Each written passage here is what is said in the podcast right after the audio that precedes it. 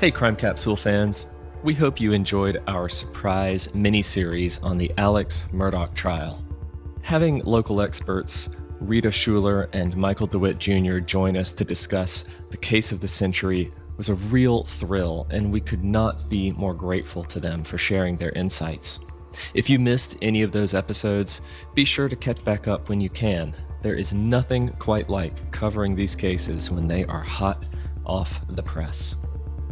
Speaking of being hot off the press, springtime is book season, and we'll be back starting next week with a new series of episodes showcasing brand new titles published by the History Press, covering true crime capers from coast to coast.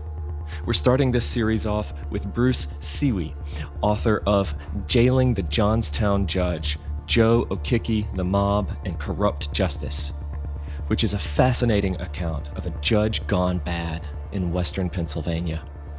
Tune in wherever you get your podcasts or on evergreenpodcasts.com. Crime Capsule History so interesting, it's criminal.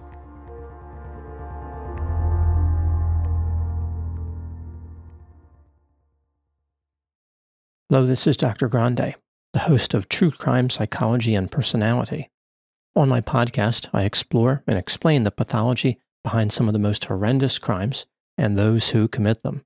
We discuss topics like narcissism, psychopathy, sociopathy, and antisocial personality disorder from a scientifically informed perspective. What is a narcissist? How do you spot a sociopath? What signs can you look for to protect yourself from these dangerous personalities? It's not just about the stories, but also the science and psychology behind them. So if you're interested in true crime or mental health, I'd encourage you to give my show a listen wherever you get podcasts.